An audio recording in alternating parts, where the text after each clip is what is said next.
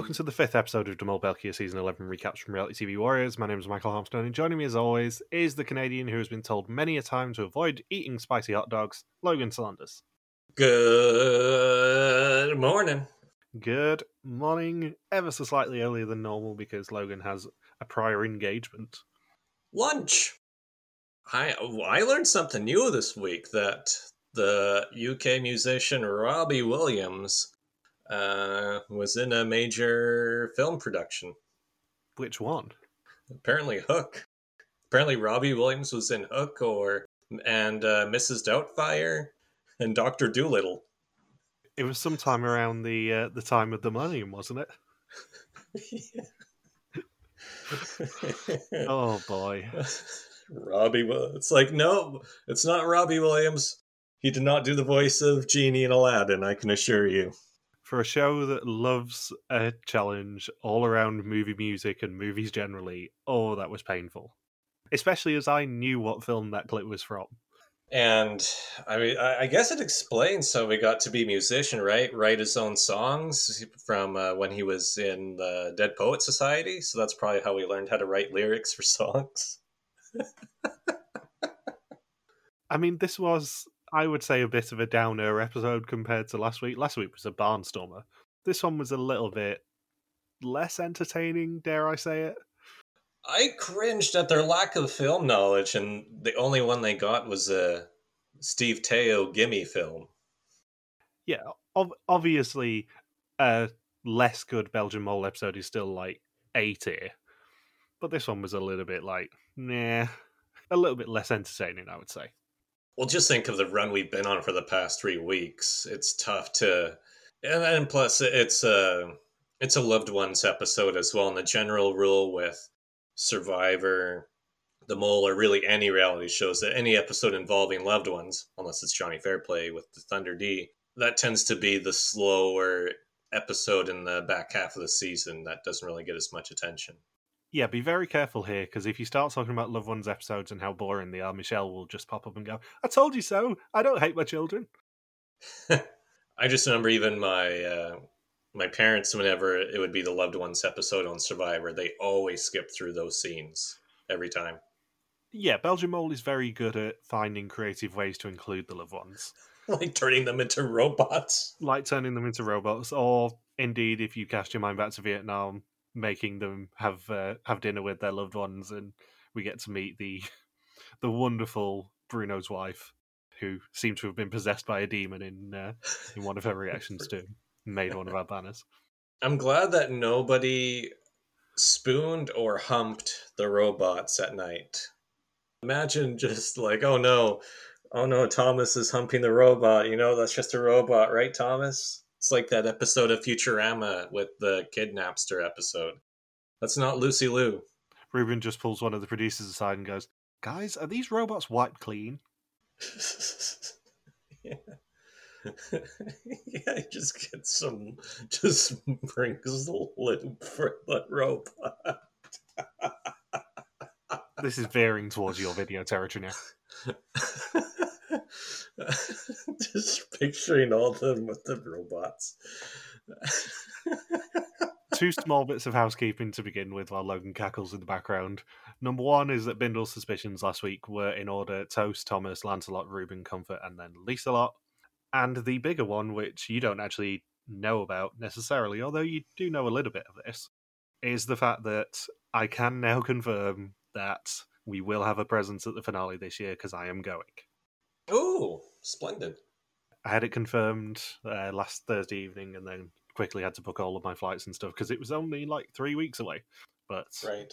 I am indeed going on the 7th of May. Yeah, it's coming up quick. In what form, we will find out a little closer to the time, but obviously, this is our our annual plea to say, please send in any questions you want me to ask to the final three, given how close we are getting to finding out who those final three are. Or indeed, Gilles, if I can corner him, then obviously just fire your questions over and I'll try and ask as many as I can. And if we can fundraise a thousand dollars, then I can go to the finale with you. This is the PBS spot. The Patreon is is empty on the Logan fund at the moment. So if anyone wants to contribute towards Logan coming to the finale, you've probably got to hurry up. But a thousand dollars will get me into Belgium. Patreon.com slash LTV Warriors. The bit of this you don't know is that friend of the podcast, Lowell Taylor, is also going to be in Belgium that weekend. I saw that. Yeah. Are you gonna? Oh, you're meeting up with him there? Uh, that is certainly on the cards, yeah, because Antwerp is a lot closer to where he's racing than uh, Brussels was. So I'm hoping that I'm going to be able to meet up with Lowell as well. Yeah, you've been in touch with him. I've been in touch with Julie, and uh, she's she's checked the dates, and he is there that weekend as well. So with a bit of luck, Oh. I'll get to uh, to meet up with Lowell. Get a video of him calling you an asshole. Jeez. which, if you know anything about Lowell, is about as far from what you can imagine Lowell saying about Logan. He's a lovely human being. Also, I'm sure you want to know about um, about the latest saga of Harmstone Heights. So, got a bed frame now, got the desk and everything, which I think I told you about the desk last week, but the bed frame's now there and been built. And uh, got the burglar alarm fitted on Monday, and it's one of the snazzy ones where I can use an app on my phone to remotely arm and disarm it. And I got an alert at 11 o'clock on Monday evening going, yeah, there's been an error with one of the um, one of the sensors. I'm like, oh, for fuck's sake, because I wasn't planning on being up there again until Thursday. So I'm now having to go up tomorrow to then be in for the um, the burglar alarm guys to come back and uh, try and fix the issue that they caused. When do you permanently settle into Harmstone Heights? Be a few weeks, I reckon. It'll be Oh, maybe a week before the uh, the mole finale, as it stands. oh, okay. So like May first, essentially. Yeah, because I've still got to get. Well, the mattress is meant to be coming on Thursday, which is why I was meant to be uh, going up there. But that's the last kind of major bit of furniture, I think. And then it's just a case of making sure any building projects are done before I, I move up there proper and that sort of stuff. And then being down here for the two more birthdays that we've got before the end of the month in my family. Right. So, previously everyone tried to change the future and stop a bomb going off in a missile silo where Lancelot and Lieselot were left behind and resisted temptation to win the group 5,000 euros. Three of the candidates played bingo before Comfort got the chance to go back in time and save herself at the execution. Her green screen meant that history could be rewritten, and Lila went back to the future, otherwise known as Flanders, as she was the fourth person sent home. And we begin weirdly with a bit of a flashback in that we see people's reaction to Lila going home. Yeah, Comfort was bummed out because Lila essentially sacrificed her spot in the game to keep Comfort in the game. And then everyone was contemplating will anyone bother suspecting Comfort for the rest of the season? And the answer is almost certainly no. Because she tries her best in the in the grocery store challenge, where I think she tried to screw it up on purpose.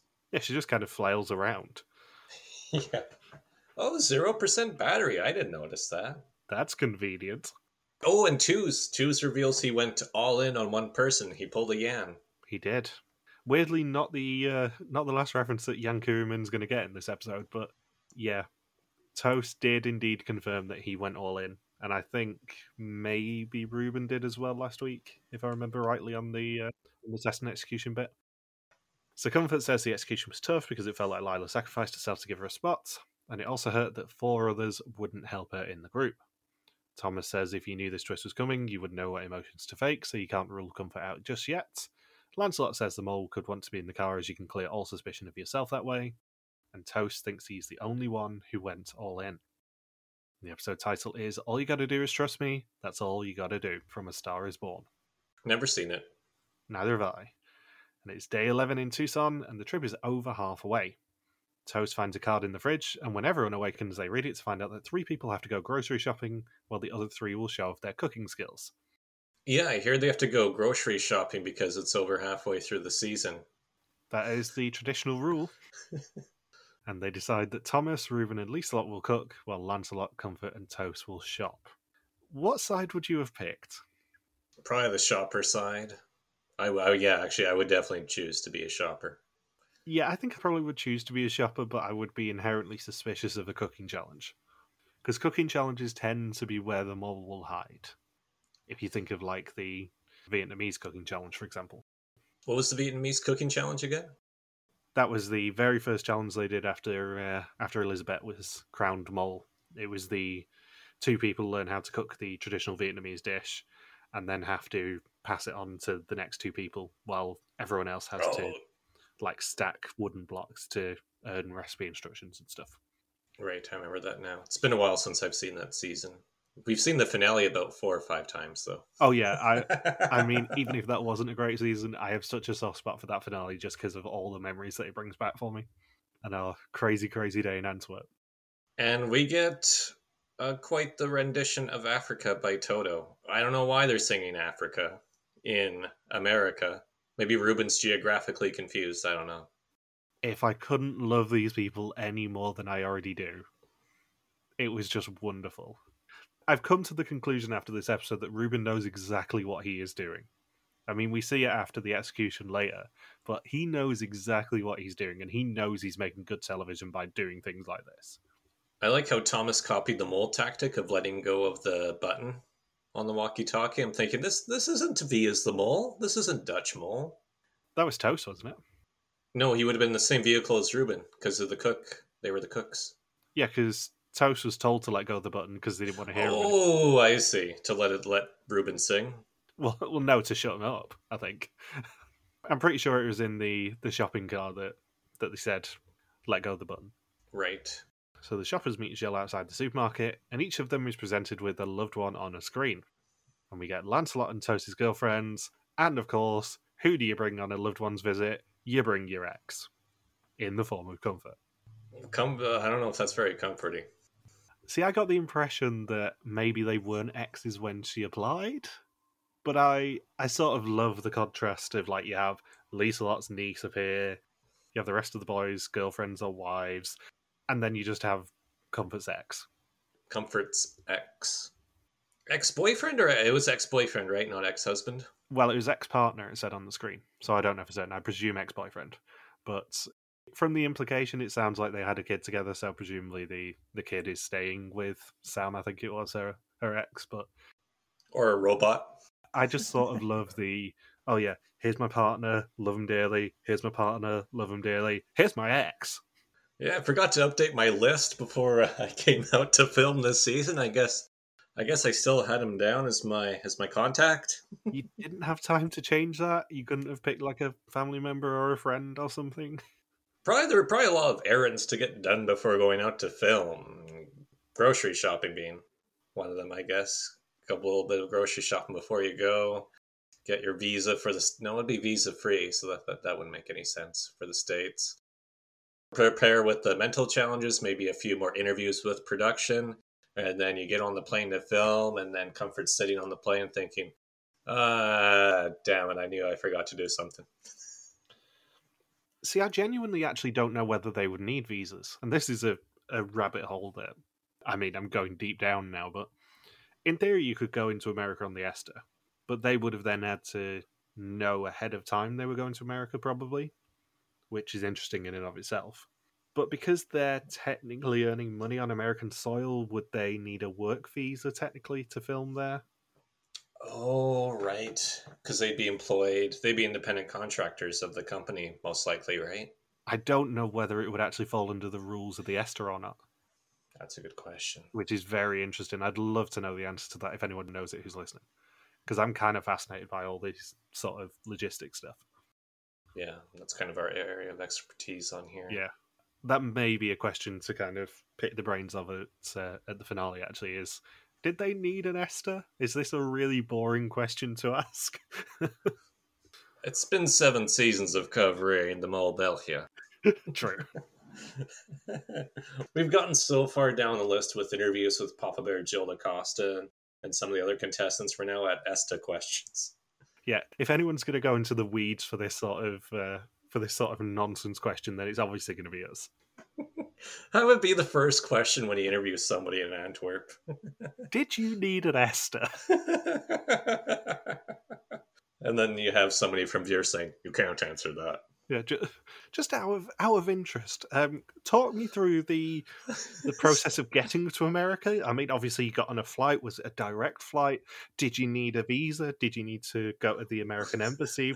What meals do they serve on the plane?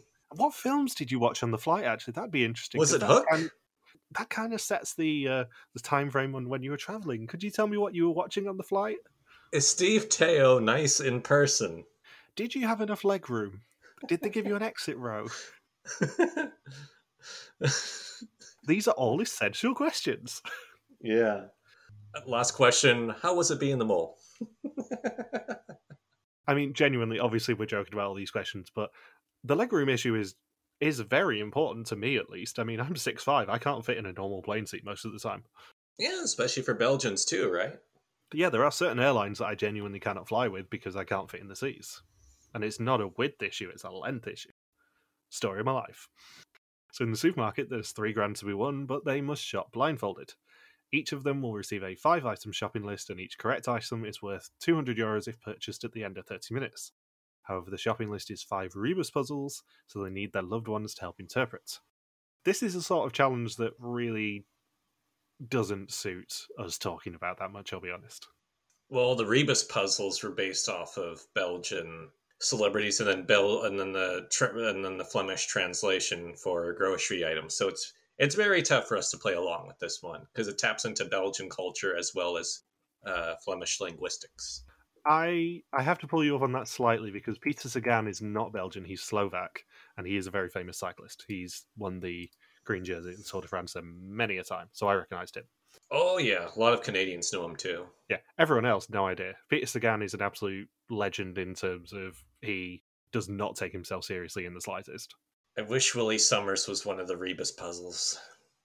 Lancelot, I think, was gonna. I thought I thought he was gonna be kicked out of the store or, or arrested earlier because he opened the bag to taste the tortilla chips, and in stores they usually have uh, in Canada and I assume in America too, they have signs everywhere saying if you consume any products before exiting the store and paying for it, uh, that's considered theft. Do you mean tortilla chips? Tortilla, tortilla, tortilla, quesadilla. No one has ever said tortilla apart from you just then. I know from my time working in retail, it was the bane of my existence. People opening stuff up and um, consuming it on the way around because, yeah, I mean it's technically theft. Obviously, most of the time people brought the packets or whatever to then scan if they were being honest. But the problem is the store that I worked in was pretty much all self services, and self services work on weight if you start eating stuff out of a packet of tortilla chips, then it's not going to weigh the same and it will then send an alert and it'll be just a pain in the ass. Oh, yeah. Do you sneak up behind them and say, well, who the F do you think you are? Oh, no. My favorite trick was standing behind the customer service kiosk, watching the screen and watching uh, people. And then when they, quote unquote, accidentally forget to put stuff on the scale, I just go, oh, I think you forgot to scan that, and then scan it for them and then walk off. Oh. I unsurprisingly was rather passive aggressive with these people. What? That does not sound like you. So the cooking team also finds Gilles and get their loved ones on robot screens, and it's Lieselot's niece, Ruben's girlfriend, and Thomas's wife. And all they have to do for their challenge is cook hot dogs for a competitive eater known as the Bulldog, and each time they serve him five hot dogs, they will earn 500 euros. They also have to do a challenge blindfolded, though. They got to prepare the hot dogs blindfolded and play a version of Mr. and Mrs. to earn their ingredients to make it more fun. They also have to pick non spicy hot dogs or go back to the start, and hear some Morse code to tell them what condiments to put on their hot dogs. I believe we saw at least one amazing race contestant in the montage for Michael the Bulldog. I presume we saw Joey Chestnut in there. If not, his mate Tim, was it? Eater X? I think it was Tim, his friend. Genuinely can't remember because I've bleached that season out of my mind. I think uh, Eater X is also what uh, uh, Comfort's partner uh, said at one point uh, to production.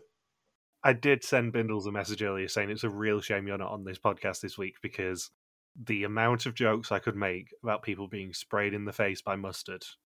Yeah, and uh, somebody got sprayed with mayonnaise. Um, who was it? The, oh, yeah, the first hot dog that counted. The mayonnaise only got on the bun and yet it's uh, on the outside of the bun, and yet Michael the Bulldog ate it anyway. I mean, by that point, he was probably fairly desperate. He was probably fairly hungry. Yeah, he he he was going to put anything in his mouth. After having to wait like 15 minutes for one hot dog to be served to him, I think he was fairly desperate.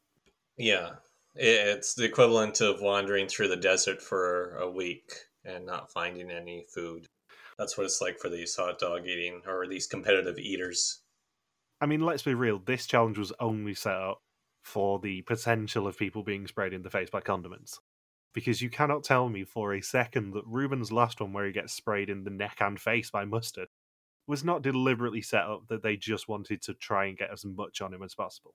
Yeah, they said we would just fire away whatever we have left in in the canister. Yeah, there is no way in hell that that was an appropriate amount of condiment to put on any sort of hot dog. You know how lately in Survivor we've had we had a contest contestant prepare for a challenge by constructing the plywood board for that snake maze one, Matthew in in season forty four of Survivor, and then Carson printed out past Survivor puzzles on three D printers to prepare. How do Belgian mole contestants uh, prepare for this? Are they going to start studying Morse code blindfolded and have a friend spray mustard or mayonnaise on them?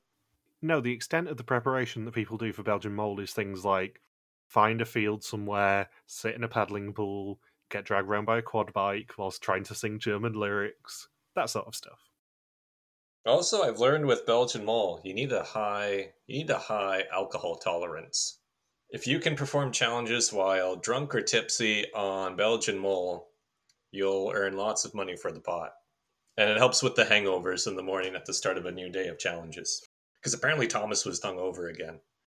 I think it's fair to say that if there was any show that we covered that we would want to do, it would be Belgian Mole. I don't drink, obviously, but I would have an absolute blast doing a lot of these challenges.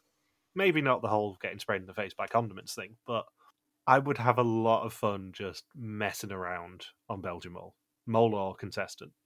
Thomas really saved himself by saying he would, would choose poor and beautiful over rich and ugly when him and his partner were syncing up answers. I was thinking, oh, you dodged a bullet there, Thomas. You dodged a bullet. Yeah, the problem with both of these kind of half challenges is the fact there really isn't much for us to talk about. I have less than a page of notes between the two of them. Yeah, they didn't show too many of the Newlywed Game questions during the hot dog challenge. No, because they kept getting them wrong. There had to be some funny mistakes that they made. There had to be some ridiculous questions in there. I do wonder how many attempts they were allowed because they had to get 20 hot dogs maximum. That was all we saw in the graphic. So was there only 20 rounds of this? But it was 15, it's, well, 15 minutes, uh, or how long did they have? Half an hour? They had half an hour. So it had to be more than 20 because it seemed like one single round took under a minute or right around a minute. And then we get a breaking bad moment when Michael the Bulldog just starts uh, ringing the bell silently. And then I guess it's his way to communicate that the hot dog was either too cold or too hot. He is the one who rings. Yeah, who is the guy from Breaking Bad that always rings the bell? I'm trying to think of that character's name. I don't know. I've never seen it. Eh. Hector. Ah, I can't remember. Anyways, yeah, so I like that they had a Breaking Bad reference by making the, the competitive eater ring the bell like he couldn't talk. Just panicked. I'm pretty sure I got food poisoning, Papa Bear Gilles De Coster. I'm not surprised with some of the food handling skills that we saw in this challenge. Even Ruben, who is, you know, a professional pastry chef, I'm not sure I would have eaten the hot dogs that he provided. And then Lieselot's a butcher, right? Yeah and then the, that's who Michael the Bulldog was freaking out over was uh, the the hot dog that Lieselot was handing him. So in the shop, the batteries on the robot runs out quickly, so they need to charge or run out. However, there is only one charging station, so they need to coordinate their charging. And Comfort's battery runs out, and she's left all alone without her ex. Yeah, I'm sure she was really sad about that. And then Toast uh, was telling comfort to try and just do the challenge by herself, saying that she didn't need to charge the battery right away and that he needed to charge his battery longer. How is she going to do it? She's blindfolded. I do wonder if there was a better tactic that they didn't think of here. Because I wonder how much you could get the other loved ones to help. Because if you say, if you say put one of the loved ones on charge and then have the other two loved ones guide the three of you between you, then you'll probably succeed and get all 15 items. Yeah, that would be an idea. Because it seems like they weren't very efficient with their charging, that's for sure. Yeah, because they all wanted to charge at the same time, which then meant that they all had to run to the front of the store, and it just didn't work. I also noticed that production, I think, had to intervene a lot during this challenge because at one point, I can't remember whose robot it was that just completely fell over, and I'm thinking a producer definitely stood that robot back up. That was Toast, I think.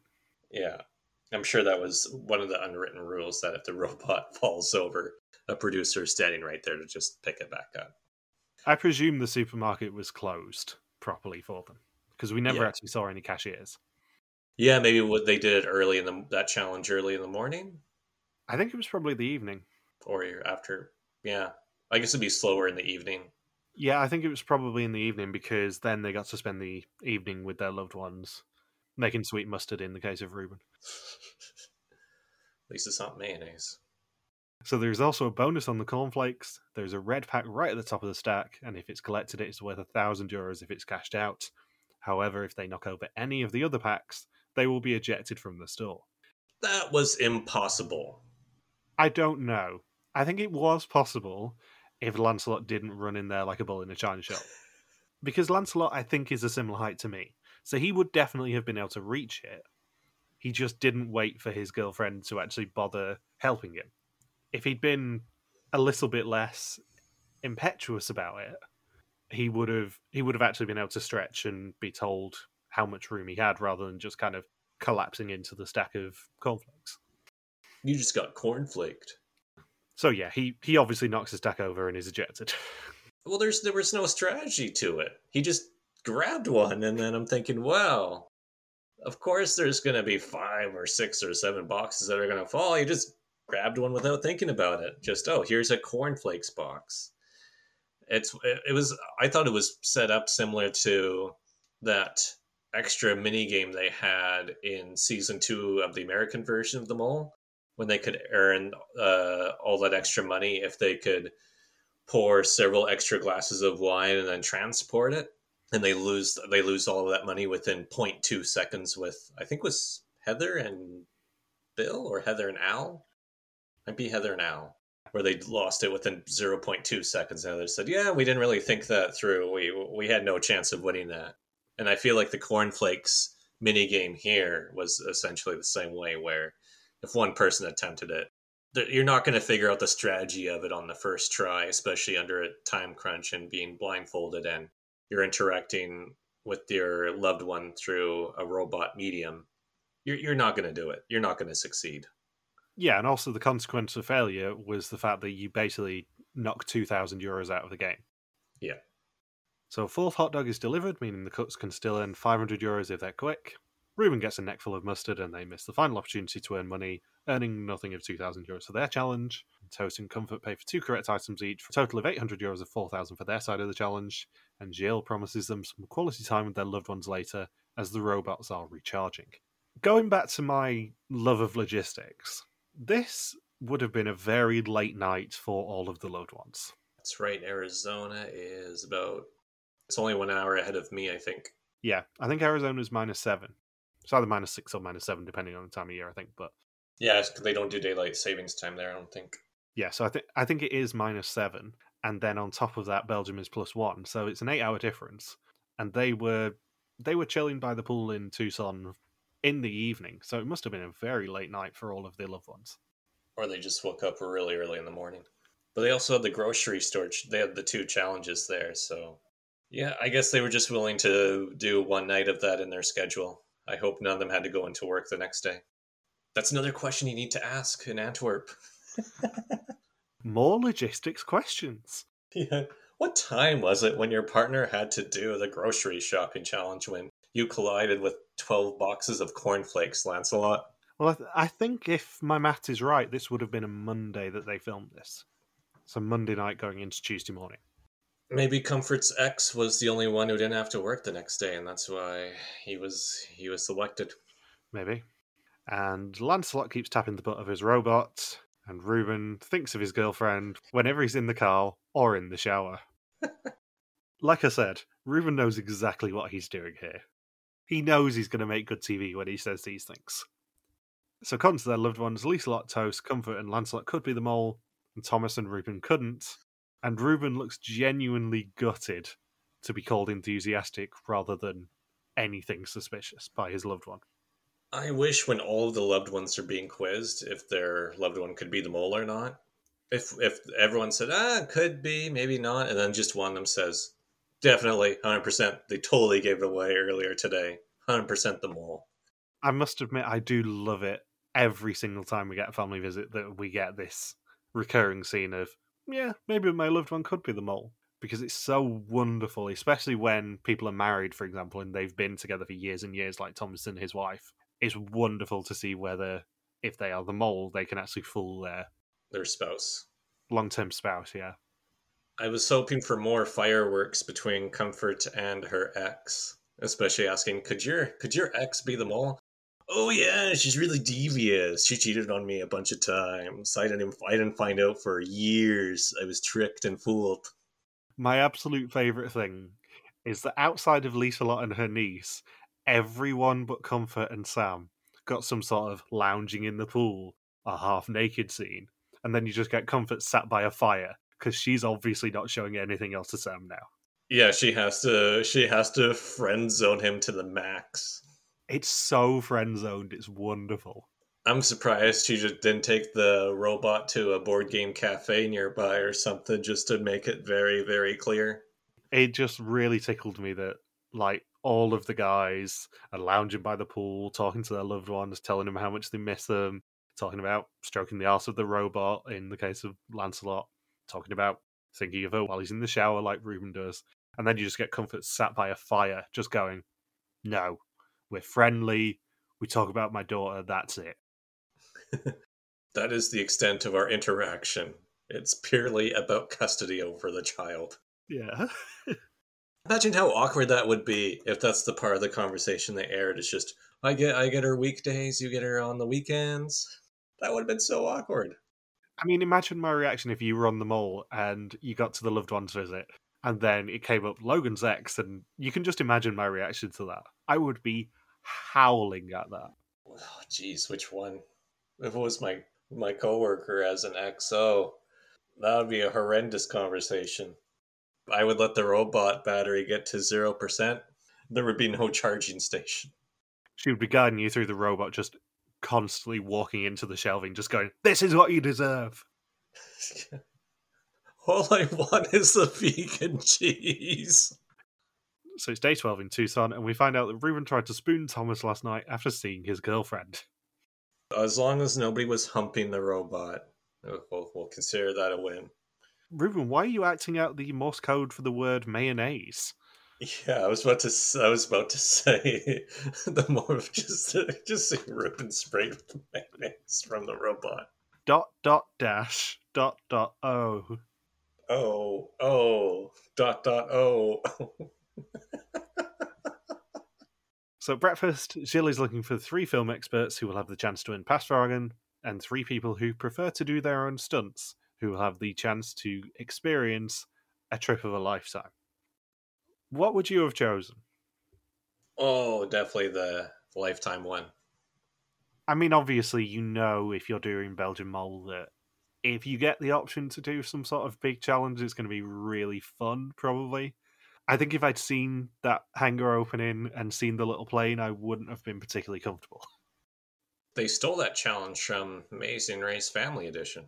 They stole that challenge from Mole UK Series 2. Well, yeah. In fact, that challenge was one of the major hints as to who the mole was. Oh. Because the mole picked a call sign, and I've referenced this many times on the podcast. They all had to pick call signs, and um, the mole picked a call sign that actually referenced the final reveal location. That's a good hint. It was a very good hint. It was one of the bigger hints of the uh, of the series. So Thomas, Lancelot, and Lieselot are the film experts. At least once Lieselot reminds Thomas that he's so old he'll know black and white films. And Ruben, Comfort, and Toast are the stunt people.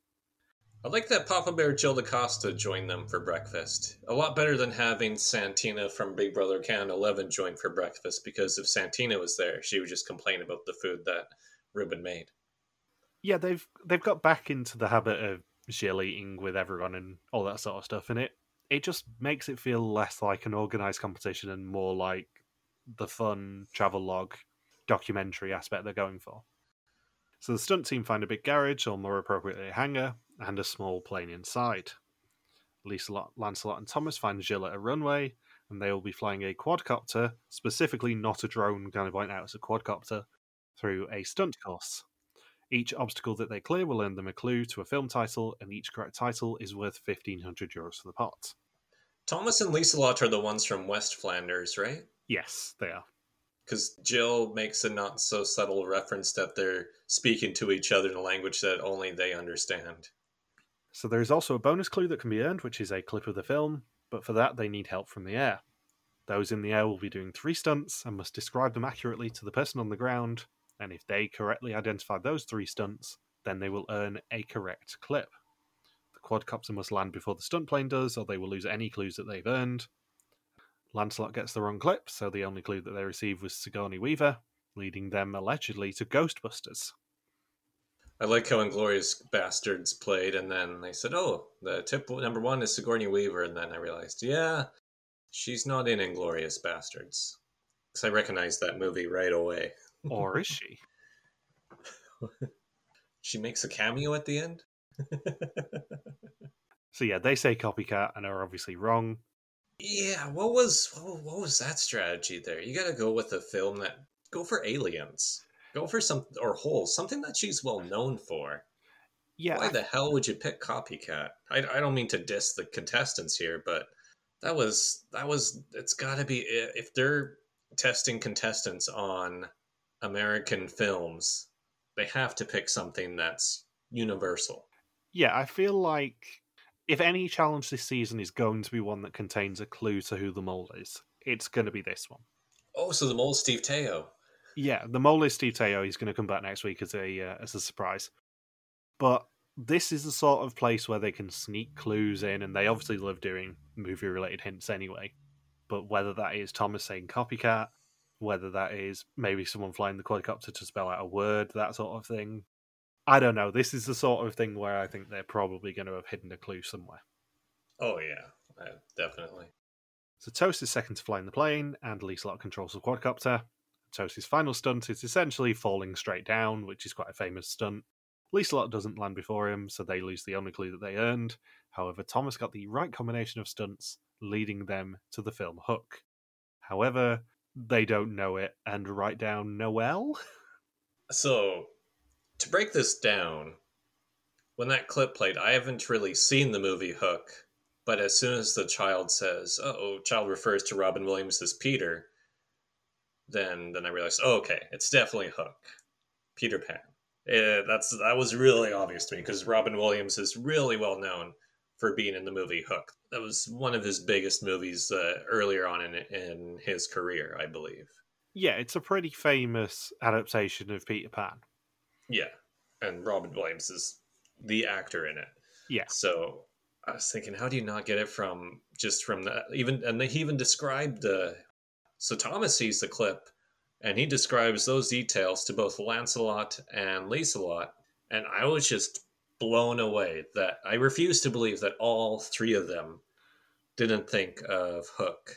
I could see one person not knowing, especially if it was a much younger contestant or maybe you have a couple contestants who just don't really watch American films, where or one person watches some American films but not all, and the other person just not being well versed on movies at all. But for all three of them to not think of Hook is really, really, really suspicious to me, and that the mole has to be one of those three people, because that, that that just that just blows my mind, especially because they would all be in the right age group for it here's the thing though, and I really don't want to suspect Thomas here, but he did something very suspicious. He didn't mention Peter once. He didn't? No. I was I was paying very close attention to what he said to Lancelot and to Lieselot here. He didn't mention the quote that he actually heard once. He didn't mention that Robin Williams was playing, or Robbie Williams was playing a character called Peter.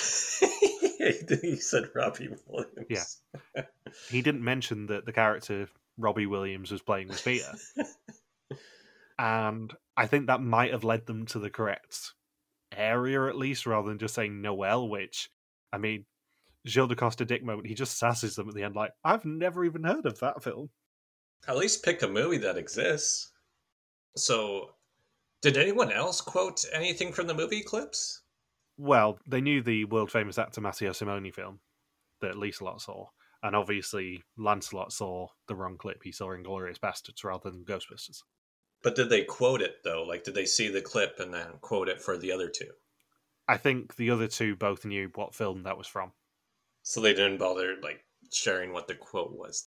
No, Tom, Thomas described the entire scene without actually saying anything that he had heard or who the character name was. Which, in his position, I absolutely would have. I would have led with that if I didn't know it was Hook. I would have said, "Yeah, he seems to be playing a character called Peter. He was wearing green. He was with a young child. All of that would lead you to at least Peter Pan, and then you go, oh, well, what Peter Pan adaptation did Robbie Williams star in? Obviously, it's going to be Hook. Unless the only other thing I can think of is maybe the audio was tough to hear, and the fact that it's in English, that's English audio in a noisy area, that's why they couldn't hear it. That's the only explanation I have as to why nobody was quoting any of the films. Even then, if you couldn't hear it, you say to them, Oh, I couldn't hear what he was actually saying. He didn't mention anything about having heard anyone speak. Or maybe they just wouldn't bother to complain about it. Yeah, I don't know. It was suspicious from Thomas anyway. Yeah, I'm, but yeah, I was just blown away. I'm thinking, how? I thought for sure Lancelot would say, "Oh yeah," and uh, it's probably Hook, based on that description, or or just even somebody suggesting Hook. Because what were the suggestions they made before they settled on Noel? It was just Mrs. Doubtfire. Did they think of any other Robin Williams films? Did they even say Good Morning Vietnam or Jumanji? I think they said Dead Poets Society. Right, Dead Poets. Okay, yeah. So they didn't even choose any of like Yeah. not even good or Good Will Hunting. Oh, Mork ah. and Mindy. Maybe an episode of Mork and Mindy. I'm going to have to go back, but I've just thought if Lancelot was the one to say Dead Poet Society when he's doing the guiding for Lieselot in that same round, guiding, he talks about this is your captain speaking. Oh, captain, my captain. Oh, Captain Hook. Yeah, and Captain Hook. Oh god, that might be a clue that I've just stumbled ass backwards onto. Because that because Lancelot is he's the least fluent English speaker in this cast, and yet he pulls out an English movie quote. I think he said that once earlier in the season as well. This is your captain speaking.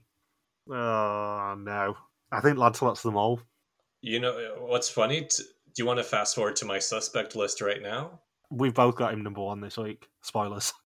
Yeah, I have him as number one because the cornflakes fumble. I thought, oh, for sure, he's that was too much of a screw up, and the fact that uh, he was the only one to screw up the landing of the quadcopter, and that and he could just screw up the moves of the plane so easily, so that he saw the clip of Inglourious Basterds, and then the fact that he couldn't think of Hook as a Robin Williams film. I think we had it established in the um, in the army episode that he played football or soccer as well. So I would put money on him being the captain of his football team. Tunnel busy. So we see Comfort say that she's hesitant to board the plane, mainly to stop the other team receiving pasvragen. And we also find out that the others will earn a pasvraag each if they correctly guess which of the stunt team was not doing stunts, but they will earn two if they correctly guess that everyone was doing stunts. How would you have played this if you were on that stunt team? If I was comfort, I'm getting in that plane because there's not there's not much incentive for her to block pasvragen when it seems like she's pretty confident she has a big advantage over everyone else going into the next execution. And also, from Comfort's point of view, you've already been saved once. If you then go home with the next execution, at least you've had a really fun experience out of it. Yeah. And then you can say, well, I definitely just didn't deserve to win the season. So Lancelot manages to get through the low hoop and the high hoop, landing three clues. Lieselot also got the correct fragments, and they quickly select the film as Marina, starring world famous actor Matteo Simoni. A correct guess for the pass fragment will also earn them 1500 euros.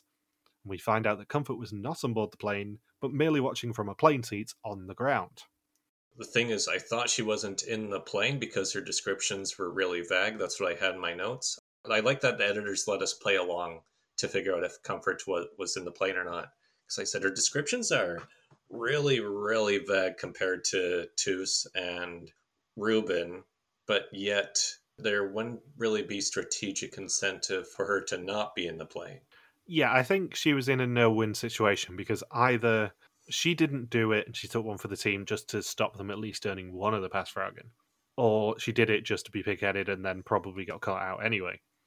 Because as soon as you're in a team with Toast and with Ruben, they're obviously going to want to do it. So you are the only person who is potentially going to stop the other team earning two pasvragen each. Although, having said that, Lieselot probably would have given hers away. Yeah. or refused. No, you keep it, Gilles.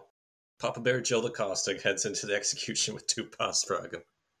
So the ground teams say that everyone flew, but they're wrong for a total of 1,500 euros of 6,000 for the challenge, 2,300 to 12,000 for the episode, and 16,820 of almost 60,000 for the season so far.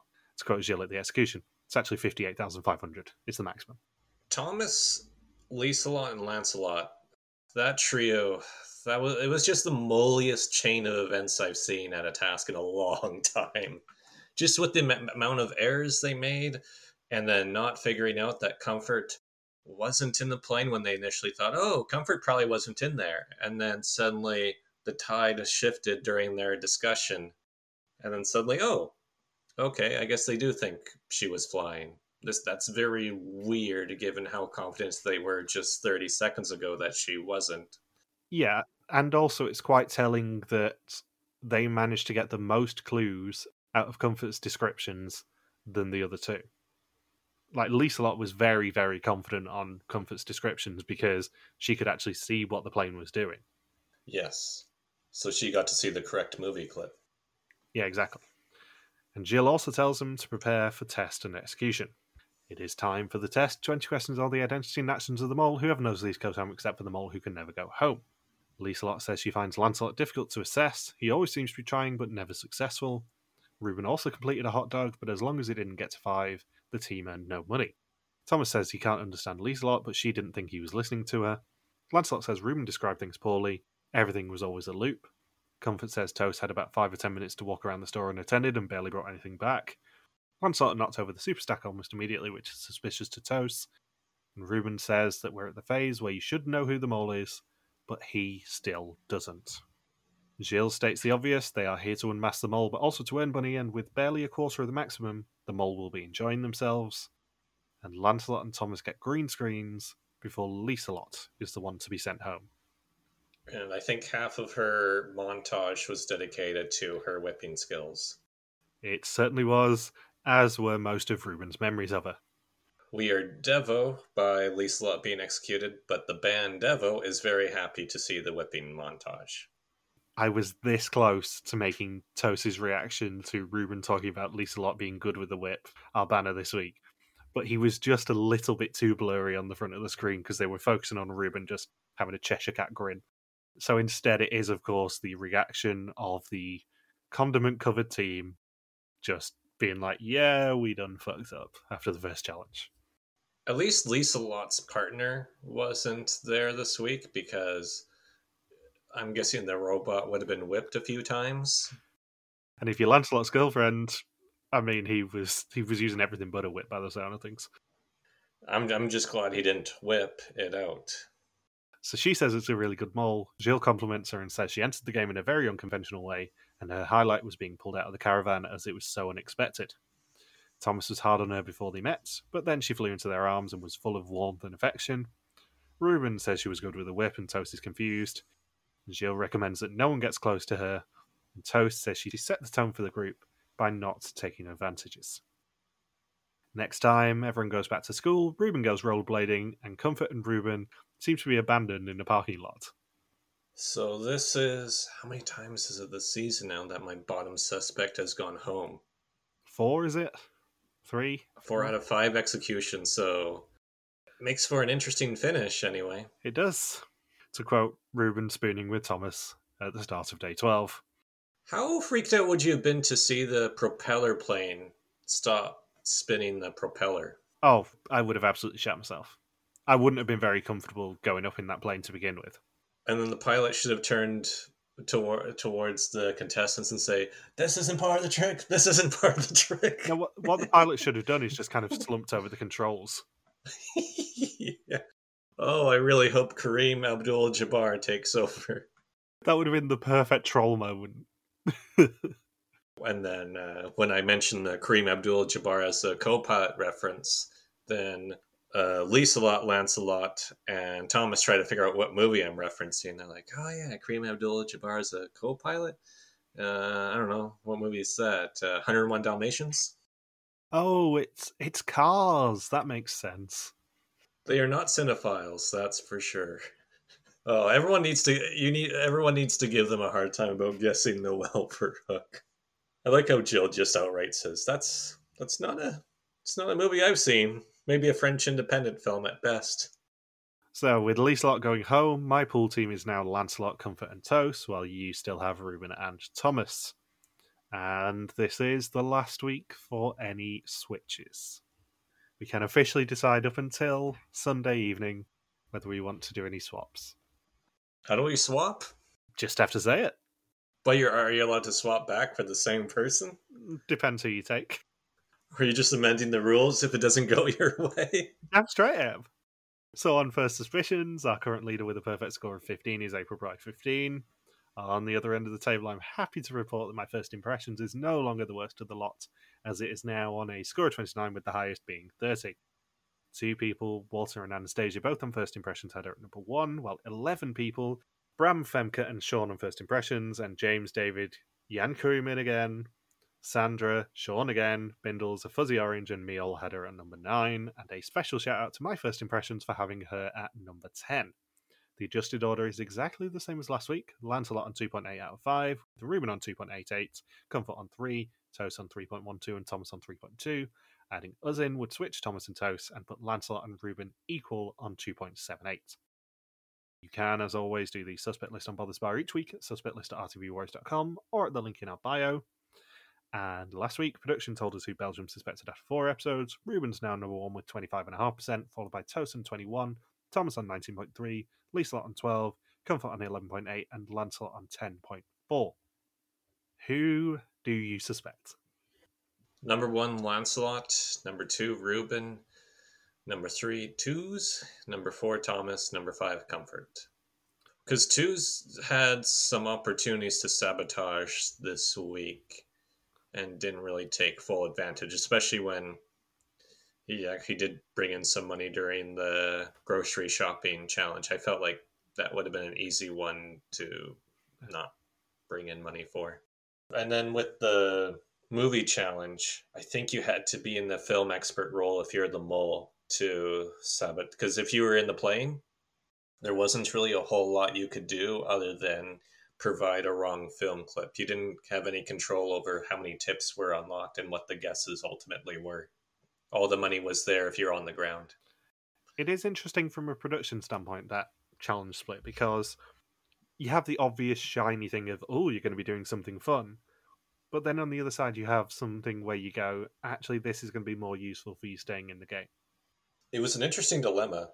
Yeah, I completely agree. The mole was probably on that side. But I think from a production standpoint, it's a very interesting way to set up going, here's something bright and shiny that you're going to enjoy. But on the other side, here's maybe some information that you're going to want to get. It's the risk versus reward aspect that is so beautifully portrayed in this production team every single time they do this sort of a challenge. Is the do you want to have fun now or do you want to try and win? Because you can't do both. Yeah, it was an interesting dilemma. How much do you want to take advantage of this experience, or are you just here to win? I think, despite me being uber competitive, my answer would always be do the fun thing because I'm there for the the experience of doing it.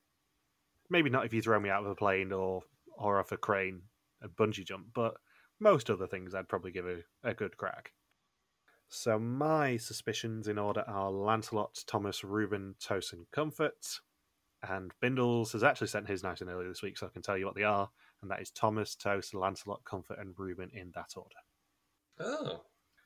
It's got Ruben last now. Also worth pointing out that because this is only a seven week season where we actually predict, next week we are down to just one suspect each. And it was interesting with the the cooking challenge too that They didn't make any money uh, during the hot dog challenge, and Ruben was terrible at that. And they did not make any money when Ruben was in the plane either this week, right? So that's why I still have Ruben in that number two slot because he still kept quite a bit of money out of the pot, even though he wasn't in the roles that were majorly focused on. Because there's more focus on what was going on with grocery shopping versus the hot dogs. People, I think a lot of people are forgetting that the hot dog challenge earned nothing when they had a lot of money available there. Yeah, my, my feeling on Ruben is he's probably the winner.